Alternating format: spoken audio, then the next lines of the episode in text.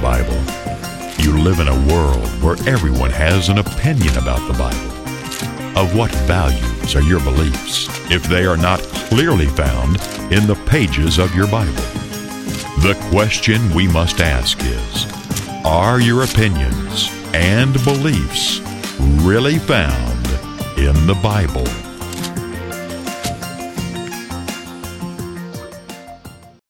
Well, hello, I'm David Freeman with Is That Really in the Bible? Today, I'm going to teach you how to misunderstand your Bible. Yeah. I know that sounds strange for a religious program, but you need to understand this. I'm going to teach you how to misunderstand your Bible, and it's basically three things you got to do go to church, get some religion, and ask a preacher about the Bible. Now, let's take a subject here. Let's take uh, an example here the subject of dying. Now, if you had no religious background, you know exactly what it means to die. But if you get some religion, if you ask a preacher, you get some religion, you know, you, you go to church, you're going to end up being an ignorant buffoon when it comes to the sub- subject of death. Now, I don't know why it's so hard for us to understand. As a child, I understood death. I had was a playing out as a little boy out in the yard, and a little ant that had died, and I took that ant and I put it in a matchbox and I buried it. Maybe I had a ceremony, I don't know, whatever. Maybe I said a prayer over it or something. But, but you know, I understood the concept of death. So many of you are dog lovers. You love your animals. And I have four dogs and one cat. Um, my cat loves, I love my cat. My cat loves me. His name is Renegade. Sir Renegade. But we understand death when our pets die. You know, it's like Rover. When Rover died, he was dead all over. But the subject of death, if you want to misunderstand it, if you want to have great confusion over this simplistic, one of the most simplistic, obvious reality in all its ugliness, if you want to misunderstand the subject of death, go to church, get you some religion, ask a preacher about the Bible. Now, Ecclesiastes 9 and verse 5 says this It says, For the living know that they shall die, but the dead know not anything. Neither have they any more a re- reward, for the memory of them is forgotten. Now, there's two things the scripture tells us. Number one, the living know what? Well, the living, that's us, you and me, we know we're going to die. That's an absolute, that's reality in all its ugliness. And number two, the dead don't know anything. Why is that? Because they're dead. Now, there's only one way not to understand this verse. There's only one way you can misunderstand this verse. The dead don't know anything. Go to church, get religion, ask a preacher about the Bible. Don't misunderstand me. I believe in life after death. It's just that when you die, you don't know anything. The reason is you're asleep. That's what your Bible says. The dead don't know anything. Let's notice this verse in 1 Thessalonians 4 and verse 16. For the Lord himself shall descend from heaven with a shout, with the voice of the archangel, and with the trump of God, and the dead, and there's a reason they call them dead, the dead in Christ shall rise first. These dead people that don't know anything are going to rise when Christ returns. It's the resurrection from the dead. Now, there's only one way you can misunderstand the Bible.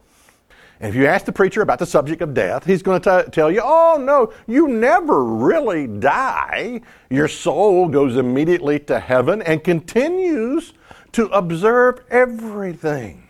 You continue to know everything. You continue to live only in a different place. Let's notice another example John 3 and verse 13. These are the words of Jesus here.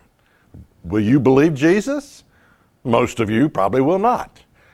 And no man has ascended up into heaven, but he that came down from heaven, even the Son of Man which is in heaven. Notice that. Jesus, your Savior, says, No man has ascended to heaven. Not a few good men have, not one or two, not God like a heavenly grandfather is surveying his kingdom of men in heaven. No man has ascended to heaven. Now, there's only one way you can misunderstand that verse. Go to church, get some religion, ask a preacher about the Bible. Ask a preacher about heaven. And he'll tell you, oh, uh, heaven, immediately upon death, you know, if you've been a good boy, you go to heaven to be with the Lord. That's what your preacher is going to tell you. Let's notice another example here.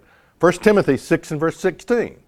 Speaking of God, speaking of Christ, who only has immortality, dwelling in the light, which no man can approach unto, whom no man has seen nor can see, to whom be honor and power everlasting. Amen. Now, okay, what does the scripture tells us? It tells us that God only has immortality. That's what that scripture, you know. Now, if, if, if you read a verse that says God only has immortality, what does that tell you about yourself?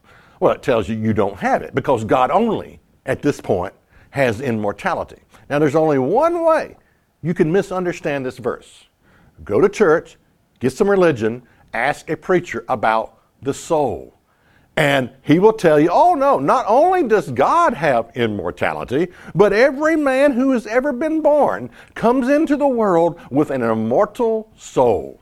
Now, my question is this who are you going to believe?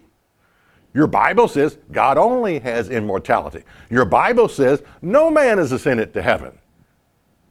Your Bible says the dead don't know anything because they're dead. Who are you going to believe? Are you going to believe your Bible or are you going to believe your preacher? You have to make that decision. You have to make that decision. 18 and verse 4 Behold, all sin, all souls, excuse me, are mine. As the soul of the Father, so also the soul of the Son is mine. The soul that sinneth, it shall die. What does that tell you about the soul? Well, hey, hey, it tells you definitely, number one, it's not immortal because the soul that sins, it shall die. Now, there's only one way to misunderstand this verse. Go to church, get some religion, ask a preacher about the soul.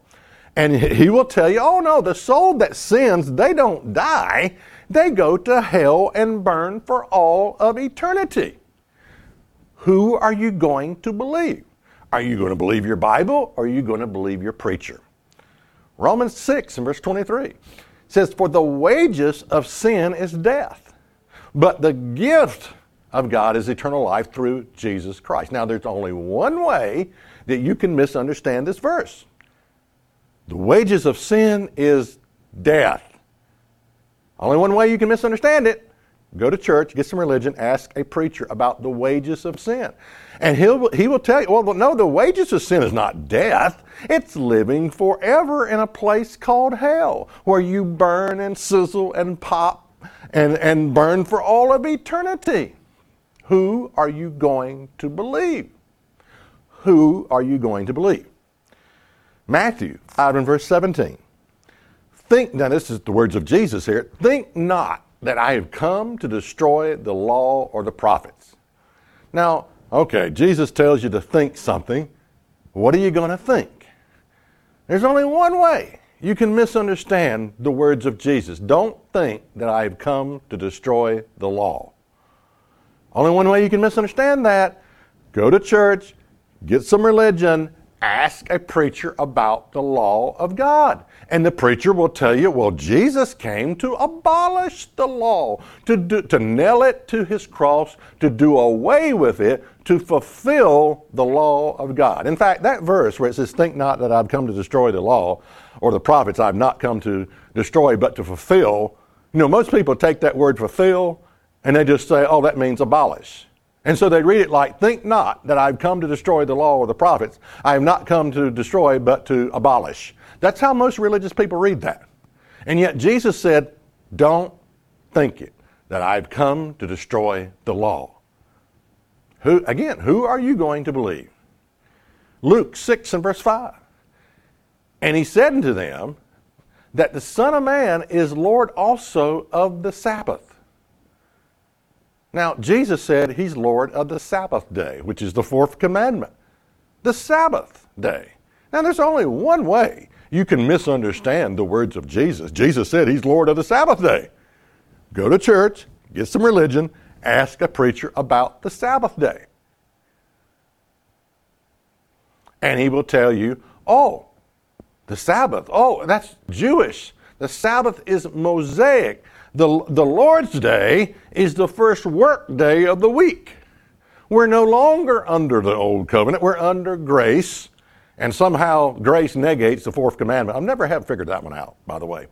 How that grace somehow, you know, it doesn't negate uh, any of the other Ten Commandments, but it negates the one commandment, the fourth commandment. Yeah? Well, now, I didn't say any of this stuff would make sense. I didn't say any of this stuff your preacher's telling you is going to make any sense. That's not the point. Matthew 19, verse 16. And behold, one came and said to him, Good master, what good thing shall I do that I may have eternal life? Now, here is a million dollar question. You need the answer to this question, do you not? I mean, here comes a rich young ruler to Jesus and he says, What good thing must I do? What must I do to have eternal life? And Jesus turned around and said, Oh, my dear son, who told you you had to do anything? And no, Jesus didn't say that. Let's continue on here. And he said unto him, Why do you call me good? There's none good but one, and that is God. But if you will enter into life, keep the commandments. Okay, there's only one way you can misunderstand the words of Jesus. If you will enter into life, keep the commandments, and there's only one way you can misunderstand that. Go to church, get some religion, ask a preacher about keeping the commandments, about the Ten Commandments. And, he, and more, and he's liable to tell you, oh, my dear child, who told you you need to do anything? You don't have to obey God. That would be salvation by works. And we're under grace. And there is nothing you have to do. And you sure don't have to keep the commandments. Now, my question is who are you going to believe? Your preacher or the Bible? You see, the problem is this religion has been infiltrated by the Greek mindset. And the Greek mindset explains everything and understands nothing. Let me give you an example of that by reading a segment of the Athanasian Creed. It says this, listen closely. It says, Whosoever will be saved before all things, it is necessary that he hold the Catholic faith. Which faith, except everyone do keep whole and undefiled, without doubt he shall perish everlasting. And the Catholic faith is this that we worship one God in Trinity and Trinity in unity, neither confounding the person nor dividing the substance. All of this is making perfect sense, right? For there is one person of the Father, another of the Son, another of the Holy Spirit. But the Godhead of the Father, of the Son, and of the Holy Spirit is all one, the glory equal, and the majestic uh, co eternal. Such as the Father is, such as the Son is, such as the Holy Spirit. And the Father uncreated, the Son uncreated, and the Holy Spirit uncreated. The Father incomprehensible, the Son incomprehensible, and the Holy Spirit incomprehensible. The Father eternal, the Son eternal, the Holy Spirit eternal. And yet there are not three eternals, but one eternal as also there, there is not three uncreated nor three incomprehensibles, but one uncreated and one incomprehensible. So likewise, the Father is Almighty, the Son Almighty, the Holy Spirit Almighty, and yet there are not three Almighties, but one Almighty. So the Father is God, the Son is God, and the Holy Spirit is God, and yet there are not three gods, but one God. and yet there, uh, so likewise, the Father is Lord, the Son is Lord, the Holy Spirit is Lord, and yet there are not three Lords, uh, but one Lord. For like as we are compelled by the Christian uh, variety to acknowledge every person by himself to be God and Lord, so we forbid by the Catholic religion to say there are three gods or three lords. The Father is made of none, neither created nor begotten. The Son is of the Father alone, not made nor created but begotten. The Holy Spirit is of the Father and the Son, neither created nor um, nor begotten, nor proceeding. Oh, there's a new word. So there is one Father, not three fathers, one Son, not three Son, one Spirit, not three Holy Spirits. And in this Trinity, none is afore or after another, none is greater or less than another. But the whole three persons are co-eternal, co-equal, so that in all things, as before, as foresaid, the unity is Trinity and Trinity is unity. It is to be worshipped. He therefore that will be saved must thus think of the Trinity. This is the Catholic faith, which, except a man believe faithfully, he cannot be saved. Quoting the Athanasian Creed. Unless you understand this, unless you get it, You can't be saved unless you believe in what I just read to you. Now, that was an explanation of God. Now, did you get it? Did you understand it? Again, the Greek mindset, that's the perfect example of the Greek mindset. They explain everything and understand nothing. Now, what I want you to think about is there's another mindset that you find in the Bible, in the Word of God. It's called the Hebrew mindset. And the Hebrew mindset basically says this Lord, what do you want me to do? How do you want me to think? How do you want me to behave? What do you want me to do today, right now? That's the Hebrew mindset. Now, I believe churches have been infiltrated by the Greek mindset. Uh, philosophy, uh, debate, uh, dissertation, in depth you know, dissertation, in-depth explaining, ev- explaining everything about God, the nature of God, faith, and and just explaining, explaining, explaining, and yet really understanding nothing, and more importantly, not doing anything. In other words, the religion is all in your mind; it's just all up here, but the rubber ne- never meets the road.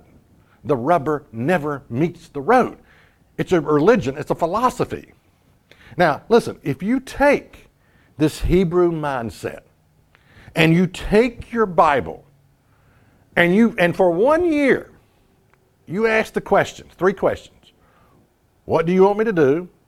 How do you want me to think? And how do you want me to behave? I'm telling you, if you would do that for one year, you would know more about the Bible. You would know more about what a true relationship with God is all about. You would know more about the will of God than people who have been sitting in church for 40 years. Brainwa- being brainwashed by religious philosophy. That's what you have today. Brainwashed by religion, explaining everything away. You know, a lot of religion is just explaining away everything, explaining away why we don't have to do what the Bible says, explaining the way the will of God, explaining the way away the Ten Commandments, explaining away every morality, explaining away that. You know, why we don't really need to do that. We can ordain homosexual priests, you know, whatever. A lot of religion is just a vain philosophy about that explains away everything. Explain it away. Now look at Colossians 2 and verse 8. Colossians 2 and verse 8 says, Beware lest any man spoil you through philosophy and vain deceit after the tradition of men, after the rudiments of the world, and not after Christ. This vain philosophy is being taught a lot in churches today. You know, and again, I come back to this simplicity of the rich young ruler that came to Jesus. Jesus did not teach a bunch of vain, all in your mind philosophy where the rubber never meet, met the road. I mean, here comes the rich young ruler to Jesus and said, What, you know, good master, what good thing shall I do that I may have eternal life? And Jesus says the rubber has got to meet the road. If you enter into life, keep the commandments. That's not difficult to understand, is it? That's not hard to understand, but we would rather hear vain philosophy we would rather sit in our churches, our glass cathedrals, and have some preacher get up there and explain away why why there's nothing you must do. Just believe, just give your heart to the Lord. Just accept Jesus into your heart. And again, as I said, there are many churches that would tell you today, oh, my dear child, there's nothing, you don't have to obey God. That would be salvation by works. We're under grace and there's nothing you have to do brainwashed by religious philosophy. So, you know, I began this program by saying, I'm going to teach you how to misunderstand the Bible. And what I said was go to church, get religion, ask a preacher about the Bible. And now I'm going to tell you how to begin a real relationship with God. And a real relationship with God starts with you've got to adopt the Hebrew mindset. And what I would suggest is take, take your Bible and study it for one hour a day for one year. And ask the question Three questions. Lord, what do you want me to do? What do you want me to think? How do you want me to behave? And I can almost guarantee you that if, if you did that, I'm not even talking about going to church. I'm talking about it starts right here with a relationship with God, where you got to realize, yeah, there is something that God wants you to do. There's a way God wants you to think, there's a way God wants you to behave, and there is something God wants you to do. And how we have lost this in mainstream Christianity. How we can flock to the churches and fill an auditorium of 10,000 people every Sunday morning and just sit there and basically be entertained, feel good about ourselves, be assured that we're heaven bound and we're going to retire with Jesus, you know. Uh, there's a cabin in the sky, so be careful when you step out the door. Christian retirement, whatever. How we can just go through the motion and go through the motion and go through the motion and never come to this point after 40 years in church, 40 years of church going, and never come to the point, never adopt the Hebrew mindset, to be filled with Greek philosophy of, of just explaining away everything and, and thinking about God and talking about, about God, and never come to the point where we say, Lord, what do you want me to do? More importantly, what do you want me to do today? How do you want me to think? How do you want me to behave? What kind of actions do you want from me? How should I live my life today as I drive down the road, as I look at this billboard sign that may be tempting or whatever? How do you want me to think? How should I treat my neighbor? You know? And more importantly, you know, what do you what do you have for me to do? What activity, you know, what can Lord, can you show me that thing that if I get involved in, it will make me come alive. What do you want me to do, Lord? Just waste my whole life away? You know, if you don't know who and what is God, if you don't know why you're here, if you don't know what's the purpose of living, why did God even place you on planet Earth to begin with, if you can't answer any of those questions, can you really call yourself an educated person? If you're just existing, you're just here and you're going through the motions every day and you're going through the same old routine and same job and same everything. You know, no one ever said on their deathbed they wish they'd spent more time at work. Does your work have meaning? Is there any purpose to your work? Or are you just going through the motion? There's a song by, you know, entitled Slip Sliding Away. And most people are just, you know, that's what they're doing. They're just, you know, the nearer your destination, the more you're slip sliding away. And, you know, it just, we're just going through the motion. And there is no meaning, there's no purpose. And more importantly, there is not a real connectivity with God. And we have substituted church going for a relationship with God. And we think church going Oh, I showed up to church today. I was encouraged. I was inspired. It's like a pep rally that you go to where you're, you're made to feel good about yourself. And we call that a relationship with God. We call that a, a relationship with our Creator, going to church. Now, I'm not knocking going to church. I'm just saying there's a lot more to a relationship with God affects everything about you. It, it, it is, you become one in that relationship. I mean, it's, it's, it's everything that you are. It motivates everything that you do, that relationship with God. now, I'm convinced that if we would do this, if we would do this, if we, if we would take the challenge that I'm offering to you, you know, maybe call up your church and say, I'm going to I'm going to take a, a year long sabbatical Sorry, I'm not going to see you for a year, but I'll be back. You know, I'll be back. But to take this challenge and to take your Bible and for just one hour a day, if that's all you can afford, then okay, just one hour a day, study it for one year and ask the question. The three questions are What do you want, Lord, what do you want me to do? How do you want me to think? And how do you want me to behave today? Every day is a new beginning, fresh every day. And every day you do the same thing. One hour, and you ask those, th- one hour with your Bible, and you ask those three questions. What do you want me to do? How do you want me to think? How do you want me to behave? And I'm convinced you will go so far beyond most religious people's Christianity, churchianity, church going activity. You will discover, if you do this, if you take this challenge, you will discover what it means not just to be religious. You know, I wouldn't give you a nickel for all the religion in the world. I mean, it has no value to it.